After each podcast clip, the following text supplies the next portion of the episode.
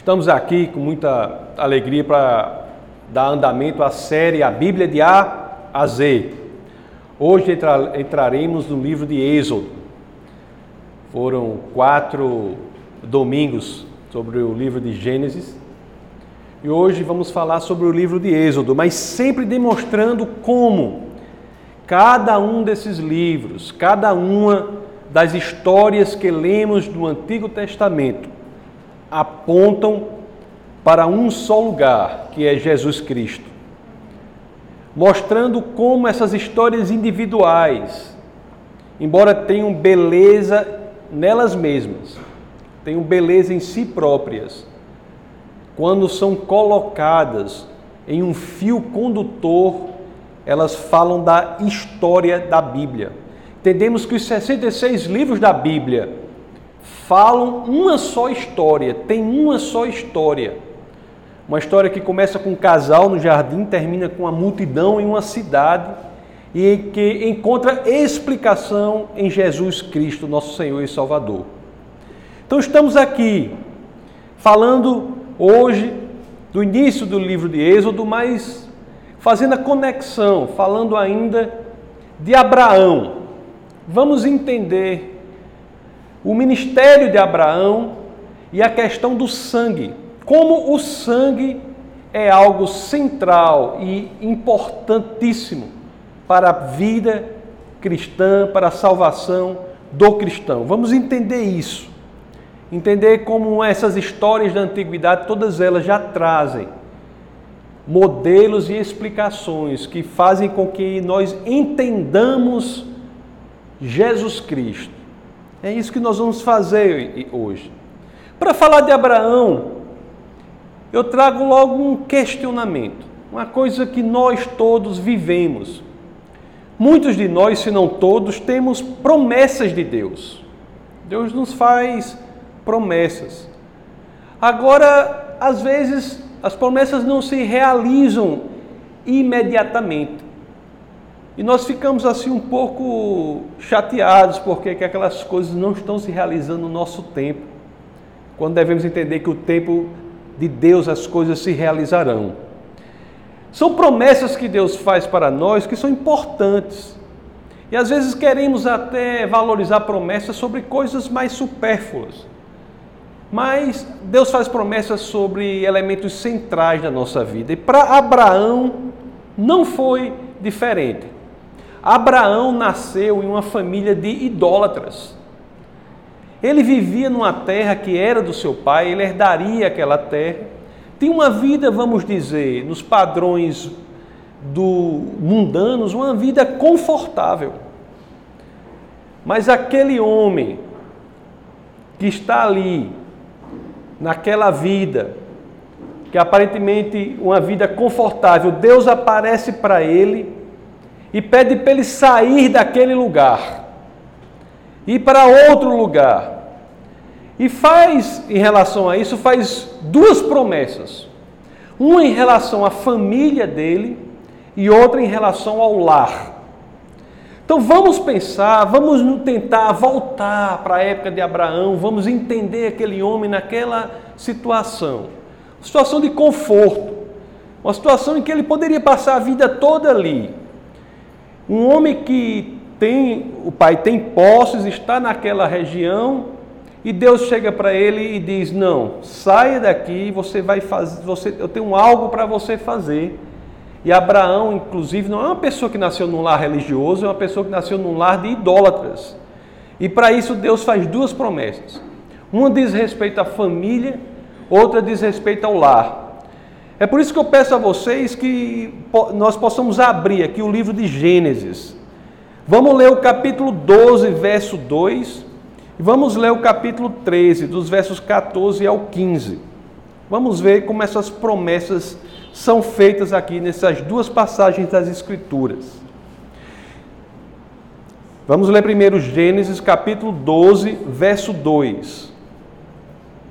Deus chega para Abraão, aquele homem que não conhecia o único e verdadeiro Deus, um homem, repito, que nasce em uma família de idólatras. É muito comum a idolatria. A idolatria é algo que é muito fácil para as pessoas aderirem a ela. Por quê?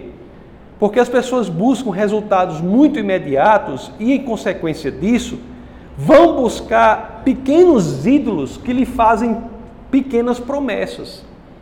É muito comum, por exemplo, a idolatria ao dinheiro, por exemplo. Porque o dinheiro nos faz promessas. E você vai e idolatra o dinheiro, cria amor pelo dinheiro, porque o dinheiro é um pequeno ídolo que lhe faz promessas.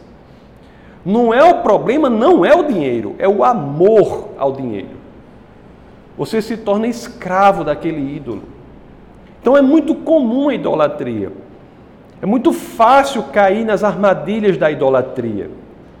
E Abraão nasce numa família de idólatras, é envolvido e cresce nessa situação, mas ele vai e escuta do único e verdadeiro Deus, conforme nós lemos aqui em Gênesis capítulo 12, verso 2. Ele fala assim, Deus fala, de ti farei uma grande nação, e te abençoarei, e te engrandecerei o nome, se tu uma bênção. Ou seja, fala para aquele homem que dele será feita uma grande nação, é a primeira promessa. Você terá uma grande família, não só uma família. Você terá uma nação de descendentes. E lá em Gênesis capítulo 13, versos 14 a 15, tem a promessa do lugar que ele deve ir, que diz assim: disse o Senhor a Abrão, Abrão que vem a se chamar depois Abraão, é a mesma pessoa. Disse o Senhor a Abrão, depois que Ló se separou dele, ele disse: ergue os olhos e olha desde onde estás para o norte, para o sul, para o oriente e para o ocidente, porque toda essa terra que vês eu te darei, e a ti e a tua descendência para sempre. Aquele homem recebe promessas do único e verdadeiro Deus. E de fato espera essa promessa. E o tempo passa. Sua esposa não engravida. Ele espera aquela promessa do Senhor de ter uma grande família, uma grande nação. Mas sua esposa, Sara, não engravida. Não engravidava. Somente na velhice, quando toda e qualquer expectativa humana de realização daquela promessa de Deus está aniquilada, quando o homem não tem mais esperança no seu conhecimento, não tem mais esperança de que pelo natural algo possa acontecer, o milagre ocorre. Ela engravida, Isaac nasce. Isaac, que é filho de Abraão, tem dois filhos. Nós temos Abraão, tem o seu filho Isaac, e ele, por sua vez, tem dois filhos, que é Jacó e Esaú. É esse Jacó, descendente de Abraão, que vai ter 12 filhos, que são exatamente aqueles que darão as chamadas 12 tribos de Israel. Essa é a promessa da família que finalmente está ocorrendo. Abraão, quando mais não via nenhuma saída, quando sua mulher já estava idosa, naquele momento o milagre acontece. Quando os limites da possibilidade humana já tinham se esgotado, quando ele não via mais saída, quando ele não via mais no seu conhecimento uma alternativa viável para a promessa de Deus se realizar, Deus faz com que a esposa engravide numa idade que normalmente não engravidaria. Ele, portanto, mais uma vez se coloca aqui como Deus que atua no impossível. E ele vê a família, aquela promessa se realizando. Jacó tem 12 filhos, que são as 12 tribos de Israel. Então, Abraão deixa com aquela parentela a sua terra em direção à terra prometida por Deus, que é Canaã, Chega lá, a terra está ocupada e eles ficam por ali. Quando Jacó já está idoso, tem uma grande fome naquela região que estavam e eles se mudam para o Egito. Um desses filhos de Jacó, que é José, que havia sido muito maltratado pelos seus irmãos, está numa posição de muito destaque no Egito. E é graças a José que essas pessoas, os parentes, vão lá e conseguem sobreviver. Graças a José, a sua família encontra provisão no Egito. O interessante aqui que eu quero falar para vocês é que esses descendentes de Jacó, eles permanecem naquela região do Egito por 400 anos. Durante todo esse período de 400 anos, aquela promessa que Deus tinha feito a Abraão de que os seus descendentes se tornariam uma nação, se concretiza na realidade. Eles chegam no Egito com mais ou menos umas 70 pessoas e depois desses 4 séculos, 400 anos, o povo hebreu já soma 2 milhões de pessoas. Estamos aqui, meus queridos, no livro de Êxodo. Essa é a história que se inicia aqui. O livro de Êxodo, o livro que mostra uma situação de um povo hebreu, descendente de Abraão, que está no Egito e durante esses séculos passa gradativamente a ser subjugado. É nesse momento, na história da humanidade, que se inaugura uma prática que é repetida na história durante todo esse tempo até hoje. A prática do racismo, a prática do antissemitismo, a prática do preconceito, a prática de um povo subjugar o outro unicamente porque aquele outro povo não é o seu povo. O momento de terror em que aquele povo sofria trabalho escravo, sofria tortura, mas ele crescia, era um povo forte. Até que o faraó do Egito, preocupado com aquele crescimento grande do povo hebreu, dá uma ordem terrível. Ele diz às parteiras assim: quando você for fazer um parto de uma hebreia, se o filho que nascer for homem, mate, deixe só as mulheres. Aí as parteiras dizem não conseguir cumprir a ordem do faraó, porque elas dizem até assim: olha, faraó, as mulheres hebreias não são como as egípcias. Quando eu chego lá para fazer o parto, o menino já nasceu. Eu não sou como as egípcias, eu não consigo cumprir essa ordem. Eu não consigo matar o menino depois que nasce, porque quando eu chego para fazer, a menina já nasceu. Eu não sou como as egípcias, são diferentes. Então o faraó diz assim: eu tenho outra ideia. Todas as crianças que do sexo masculino, você procure todas as crianças do sexo masculino e joguem no rio. Isso está lá em Êxodo, capítulo 1, verso 22, se vocês quiserem ver. Diz assim, ó: então ordenou faraó a todo o seu povo, dizendo: a todos os filhos que nascerem aos hebreus lançareis no Nilo, mas a todas as filhas deixareis viver. Ou seja, manda matar os que são homens.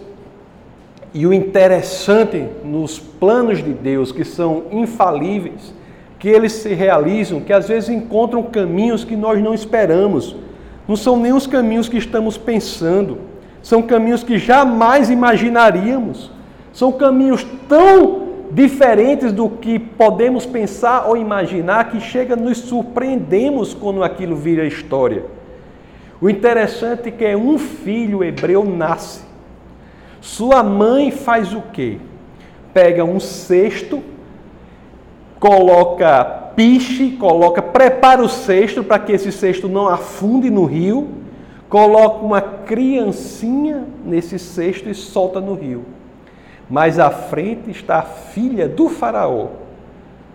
O faraó que tinha mandado matar todos os meninos, está a filha do faraó, tomando banho com as suas escravas, as escravas veem o cesto, pegam o cesto, é um menino, e aquela filha, usando a nossa linguagem, se apega ao menino ali, acha aquela criança uma criança linda, e fica com a criança, inclusive até chama uma pessoa para cuidar mais perto dessa criança, essa pessoa que ela chama, curiosamente, é a mãe biológica da criança, para cuidar, sem saber, chama e cuida daquela criança, e essa criança vem a ser Moisés. Moisés era hebreu, foi criado no palácio, ficou no palácio. Quando Moisés cresce e vê como os hebreus são tratados unicamente por serem hebreus, como é que um povo pode tratar mal tão outro unicamente por aquele povo ser de outra origem? Como é que o racismo, o antissemitismo pode existir? Moisés vê aquilo e se revolta. Não consegue viver num ambiente em que o povo hebreu é tratado tão mal, escravizado unicamente por ser hebreu. Então Moisés vai, em uma situação de desespero, mata um egípcio e, em decorrência disso, tem de fugir. Ele tem de fugir, Moisés já adulto, quando ele vê isso, tem de fugir para não ser morto. Aí é que Moisés vai a Midiã, se casa lá com Zípora e estabelece-se como pastor de ovelhas. E fica lá tranquilo, cuidando das ovelhas. Como estava Abraão lá tranquilo? Está lá Moisés agora, tranquilo, fugiu, está lá tranquilo, cuidando das ovelhas. Até que ele estava numa situação lá no Monte Sinai, que a Bíblia também chama de Horeb. O Monte Sinai, ele estava ali cuidando das ovelhas. Aí vem um arbusto, aparece um arbusto em chamas, que é Deus ali naquela forma, e diz para aquele homem na vida confortável: volte e diga ao faraó que liberte o povo. Meu Deus, parece que o Senhor não tem para nós nunca planos de conforto. Não tem jeito. Quando alguém nessas histórias consegue um lugarzinho, agora eu vou ficar tranquilo. Fica respirando devagar para não ter problema. Aí Deus vem e diz: volte. Já pensou? O homem está sendo perseguido para ser morto. Deus chega para ele num arbusto em chamas, flamejante, naquela aparição, e diz: abandone o conforto da sua vida, volte e diga ao faraó que liberte o meu povo. Realmente, o conforto não é uma das características do povo de Deus. O povo de Deus é chamado para crescer, para sair da zona de conforto. É chamado para aprender, para estar num processo contínuo de melhoramento. E o melhoramento, eu digo a vocês, exige fuga daquela zona em que você se sente confortável. Então, ele vê aquilo, aquele arbusto flamejante. Agora, interessante é que Deus se mostra numa chama em um arbusto que não consome o arbusto. Interessante. É o arbusto em chamas e a chama não consome o arbusto, deixando claro que Deus é o fogo que se autossustenta. É a chama que se autossustenta. Ele não se sustenta em nada, mas em si mesmo. O resto, meus queridos, o resto dos livros do Pentateuco, que são os 5 primeiros livros da Bíblia, são Êxodo, Levítico, Números e Deuteronômio, os últimos 4 livros da Bíblia, somados a Gênesis, que é o primeiro, contam a história de como esse povo sai do Egito e vai para a terra que Deus tinha prometido lá no começo para Abraão. A promessa de Deus se realiza sim. Às vezes não é fácil. porque precisa obediência, precisa às vezes sacrifício, precisa entendimento de que a posição de você estar no plano de Deus é o melhor para a sua vida e o melhor para quem Deus quer atingir. Esse sentimento de altruísmo, de falta de egoísmo, em que você age não por si só, mas também por outros que você nem sabe quem são, é característica do povo de Deus. E é isso que Moisés faz.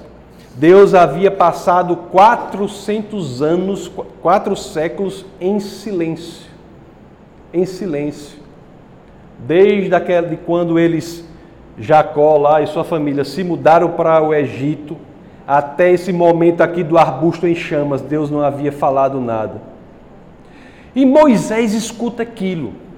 Preste atenção, quem é Moisés? Nós temos que nos voltar para o tempo, para entendermos o quão radical são as escolhas que Deus exige de nós. O tão quão sinceras devem ser as escolhas que nós fazemos para o Senhor. Quem era Moisés? Como eu falei para vocês, quem era Moisés?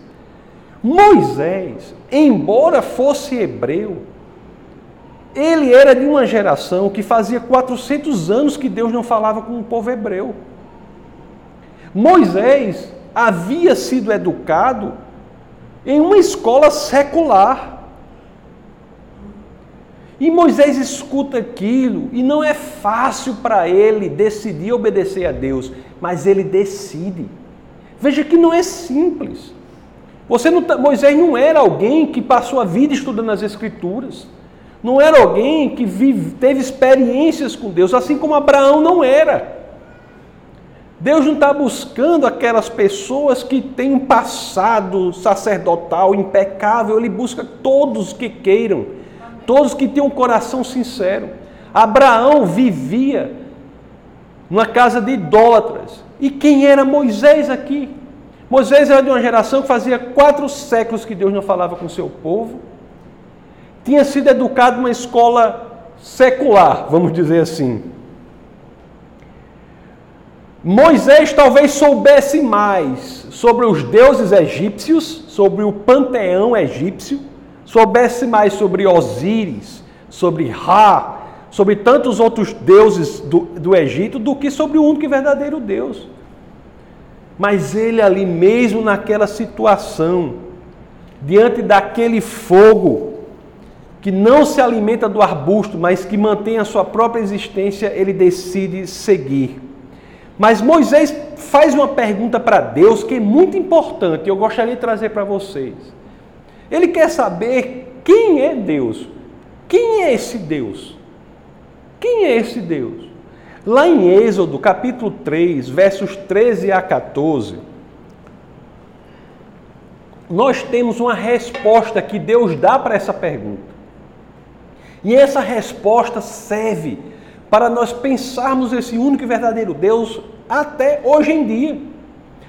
Vamos para as Escrituras. Êxodo, capítulo 3, versos 13 a 14. Disse Moisés a Deus: eis que, quando eu vier aos filhos de Israel e lhes disser, o Deus de vossos pais me enviou a vós outros, e eles me perguntarem, qual é o seu nome? O que lhes direi? Moisés está dizendo, Deus, me diga uma coisa. Quando me perguntarem qual é o seu nome, o que é que eu vou dizer? Olhe só a resposta de Deus aqui. Deus diz a Moisés, eu sou o que sou. Eu sou o que sou. Eu sou o que sou. Deus, portanto, meus queridos, e muita gente parece não saber disso, Deus não é o que nós fazemos dele. Deus é quem ele é. É muito comum, às vezes, quando eu estou fazendo algumas palestras, algumas coisas em universidades, às vezes acontece um questionamento assim, a pessoa chega, eu não creio em um Deus que faz isso. Aí fica assim dizendo, você não crê no Deus que você está criando. Mas o Deus único e verdadeiro é uma realidade objetiva. É independente de como a gente acha que ele deveria ser, de como ele não deveria ser. É comum hoje em dia surgir o pensamento de que o Deus assim, o assado, eu não creio nele. Mas esse Deus assim, o assado, independente de como você acha ou não acha, é independente do Deus como ele verdadeiramente é. É como você disser para uma pessoa, eu não creio numa pessoa, eu não creio que fulana existe porque fulana disse isso. Mas o fato de fulana existir ou não existir é independente do que você crê. A existência de Deus é uma realidade objetiva, é independente de se cremos ou não. E ele diz aqui, eu sou o que sou. Deus é uma realidade objetiva. O faraó, portanto, não obedeceu a Deus quando Moisés foi lá. O faraó não deixou o povo hebreu ir. Não deixou o povo hebreu sair. Então, nós temos uma das passagens aqui na Bíblia em que Deus vai mostrar a Faraó que aquela idolatria que ele tem, na realidade, é para forças demoníacas. Você vê em Êxodo, capítulo 3, do verso 3 ao 9, nós vemos isso. Nós vemos uma passagem clara em que você vai ver as chamadas pragas do Egito. Deus vai demonstrar que o único e verdadeiro Deus é diferente daqueles outros que as pessoas idolatram. Uma coisa que nós temos que entender, meus amados, é que Deus destruirá todo o mal. Ele destruirá o mal. E a mensagem do Evangelho é basicamente uma. É que em Cristo nós estaremos salvos do julgamento de Deus. Essa é a mensagem. Muita gente tem pregado que a mensagem é que Deus não julgará. Isso não é o Evangelho. O Evangelho, em várias situações, está mostrando o julgamento de Deus e mostrando como Deus vai julgar e demonstra como estaremos salvos desse julgamento. E aqui, diante desse julgamento que Deus vai fazer naquela região, pelo faraó não obedecer os comandos do Senhor, assim como essa situação se repete em todos os outros julgamentos de Deus, nós quando falamos da Arca de Noé, nós vimos que a Arca é a tipificação de Cristo, por quê? Porque a Arca é a saída do julgamento de Deus por meio do dilúvio. Se você está na Arca, você vai ficar acima do julgamento de Deus, assim como se você está em Cristo, você vai ficar acima do julgamento de Deus. E aqui ele dá a saída. Lá em Êxodo, capítulo 12, versos 5 ao 7, nós temos a saída que Deus dá a Moisés, para que ele informe ao seu povo. Olhe só o que Deus diz a Moisés, o que ele deve fazer para ficar livre desse julgamento. Ele diz assim, ó,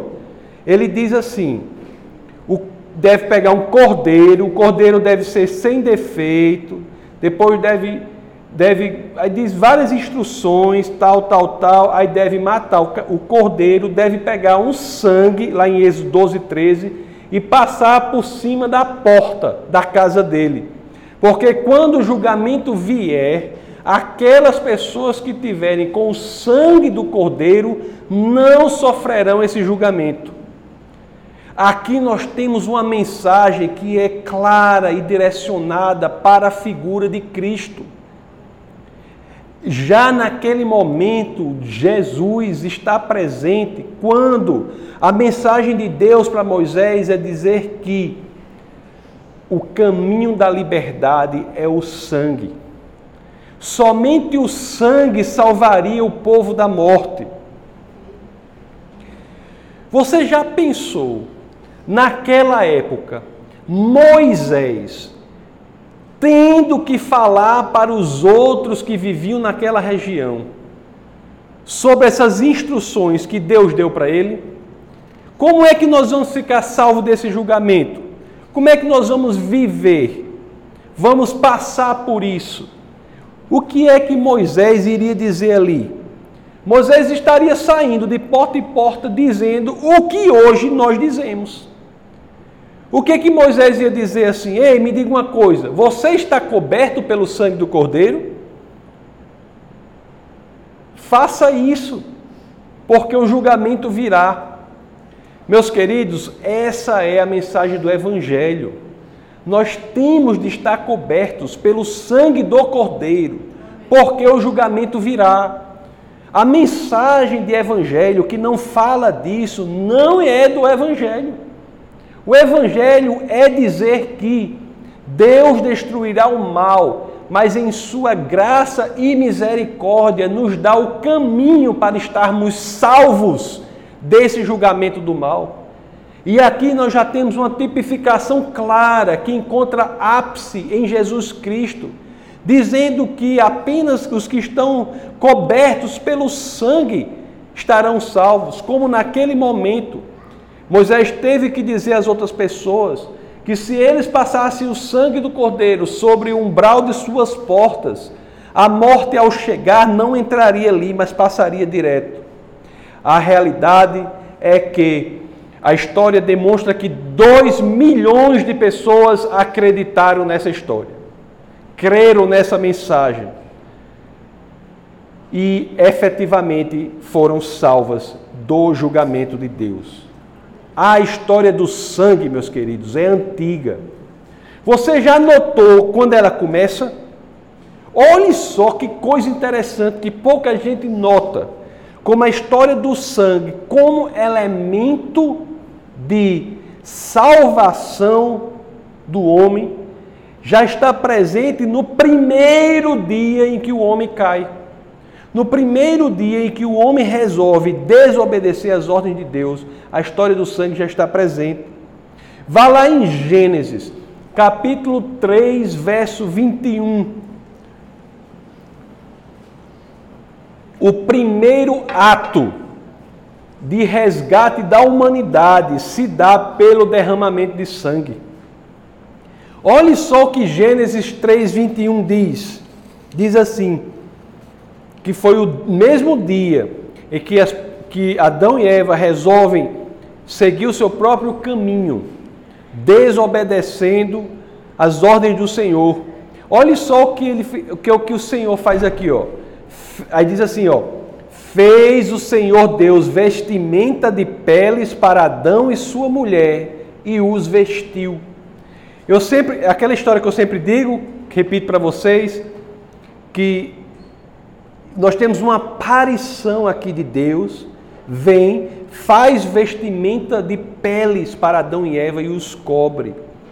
É quando eu digo que antes de Deus ter vindo na pessoa de Jesus Cristo e ter exercido a função de carpinteiro, talvez ele já tenha estado aqui na terra exercendo a função de alfaiate, né? Mas o interessante aqui é, faz vestimenta de peles. Onde foi que ele conseguiu essas peles? Onde foi que ele conseguiu essa pele? Foi o primeiro momento que a morte visita o jardim do Éden. Não havia morte. Nós temos aqui um exemplo claro do primeiro momento de sacrifício. A morte visita. Lá na história de Abraão e Isaac, a mesma coisa. Deus provê um cordeiro. Pelo derramamento de sangue é que as pessoas são salvas do julgamento.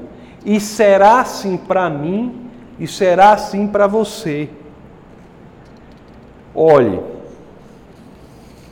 essa prática de sacrifício animal, ela continua durante todo o Antigo Testamento. Todo o Antigo Testamento, essa prática continua de sacrifício animal.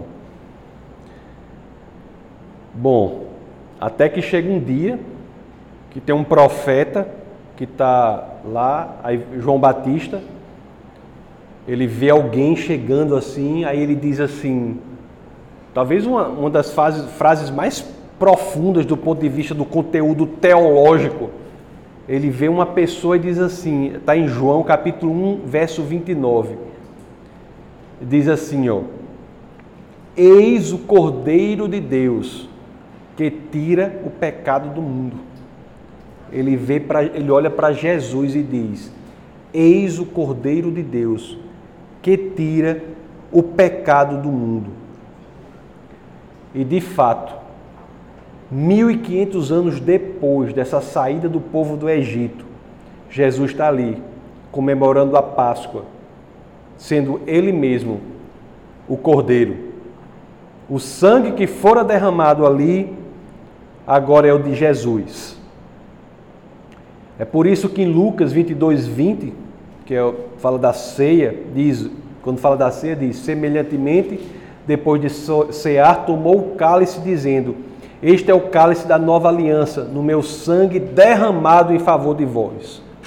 Meus queridos, pelo sangue, que é um tema recorrente das Escrituras, é que somos salvos. O sangue de Cristo nos redimiu para sempre, se assim nós quisermos, nós aderirmos a essa visão de mundo. João, interessante você notar, a questão do sangue é tão interessante que quando você vai para o último livro da Bíblia, Apocalipse, João tem uma visão de como será aquela cidade. Depois que morrermos, aqueles que forem salvos do julgamento, de como será aquela cidade. Quem vai estar naquela cidade? Aí João vê um bocado de gente, é tanta gente que ele não consegue nem contar. E ele vê que as pessoas estão vestindo uma veste branca. Uma veste branca. É interessante que em Apocalipse, capítulo 7, versos 13 a 17, conta essa história, aí ele faz essa pergunta, porque diz assim, ó: um dos anciãos tomou a palavra dizendo: estes que se vestem de vestiduras brancas, quem são e de onde vieram? João está vendo aquela cidade, está tendo visões daquela cidade, a cidade celestial. Aí ele vê uma série de pessoas e um ancião pergunta: essas pessoas de branco, quem são e de onde vieram? Aí João responde-lhe, diz: meu Senhor, tu o sabes. Aí ele então me disse, olha só a resposta, quem são essas pessoas? São estes os que vêm da grande tribulação, lavaram suas vestiduras e as alvejaram no sangue do Cordeiro. Como é que você pode tornar algo alvo e lavar no sangue do Cordeiro? Quando você entende esta passagem em concordância, em sintonia com tudo mais o que vimos, é que fica claro. É porque é pelo sangue do Cordeiro que não somos julgados, que nosso pecado é tirado e é julgado em Cristo. É nele que somos alvos, que somos limpos. A Bíblia é uma história só, por isso que houve tanto sacrifício animal. Para terminar, eu vou dizer o seguinte: mas por que matar animais, não é? Nessa época, a gente fica achando uma coisa terrível, né? Hoje em dia não faz sentido matar nenhum animal, porque o último sangue derramado, o sangue perfeito, é do Cordeiro perfeito, que foi feito em Cristo Jesus. Em Cristo Jesus. Cristo foi aquele que morreu por nós. Mas você me diga, por que Deus fez com que tantos sacrifícios animais fossem feitos durante todo aquele período? Você não fica assim, achando uma coisa revoltada? Você não fica revoltado? Meu amigo, um animal morrer pelo que eu fiz? Não dá uma revolta? O animal morrer pelo que eu fiz? Que elemento pedagógico. Que forma de Deus nos ensinar, né? Se nós achamos ruim que um animal vai morrer por nós, o que dizer do Filho dele, do único e verdadeiro Deus, vir e morrer pelos nossos pecados? Você veja que isso não era o que Deus queria para a nossa vida, não. É o plano de resgate. Esse sentimento que nós temos, porque um animal morre em nosso lugar. Esse sentimento de repulsa, de achar ruim, de injustiça, de ficar terrível. Você imagina o que Deus não passou. É por isso que lá na 1 Coríntios, capítulo 15, verso 17, na parte final está claro, diz: Cristo é o nosso Cordeiro Pascual, que foi imolado. Ele morreu por nós. É pelo sangue dele que nós fomos salvos. É graças ao ministério de Jesus Cristo que estaremos salvos do julgamento de Deus. Um evangelho que não fala disso, me desculpe, mas é um evangelho pela metade. A mensagem do evangelho é: Deus julgará o mal. Se você não quiser estar nesse julgamento, nós temos uma saída. E a saída para não estar no julgamento é fruto da misericórdia do Senhor, quando Ele diz. E essa saída é até de graça, viu? É de graça. Basta que você esteja em Cristo Jesus, porque Deus, quando olhar o sangue de Cristo que foi derramado por nós, não nos julgará. Essa é a mensagem belíssima do Evangelho.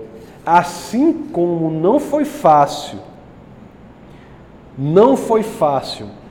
para o povo hebreu escutar aquela mensagem de Moisés e sair de casa, pegar um negócio, um pano, e passar sangue na porta da casa dele, o povo tudo olhando aquilo, esse povo é doido. O cara sai, a mensagem de Moisés, Deus falou que onde houver sangue sobre os umbrais, eu não julgarei. A pessoa sai e bota aquele sangue lá. Tal. Isso aí, o povo olhando, meu amigo, isso é o quê? O que foi que aquele povo fez? Foi um ato de fé. Foi um ato de fé. Da mesma forma, no mesmo sentido, nós também precisamos do ato de fé para entrarmos nos umbrais que tem o sangue de Jesus, entrarmos nas portas que tem o sangue de Jesus, entrarmos no próprio Cristo. Não é à toa que Paulo, ao descrever o cristão, ele diz: é aquele que está em Cristo. Está em Cristo. E, portanto, estará salvo do julgamento. A mensagem do Evangelho, meus queridos, eu sei que às vezes as pregações não são sempre muito alegres. Mas o Evangelho, às vezes, é duro, a mensagem é dura. Porém, a graça e a misericórdia do Senhor não nos abandonam. Porque quando Ele diz que Ele julgará o mal, Ele também diz que há uma maneira de você sair desse julgamento. Basta que verdadeiramente você diga, assim como o ladrão na cruz olhou para Cristo e disse: Senhor, eu quero estar ao seu lado, eu quero fazer parte disso, eu quero dar minha vida ao Senhor, o senhorio da minha vida lhe pertence, eu não quero mais controlar a minha própria vida, o Senhor controle a minha vida. E é dessa forma, meus amados, é que nós nos tornamos cristãos e seremos capazes de vestir aquelas roupas brancas e sermos uma daquelas pessoas que João viu e não conseguiu contar. Amém? Vamos orar.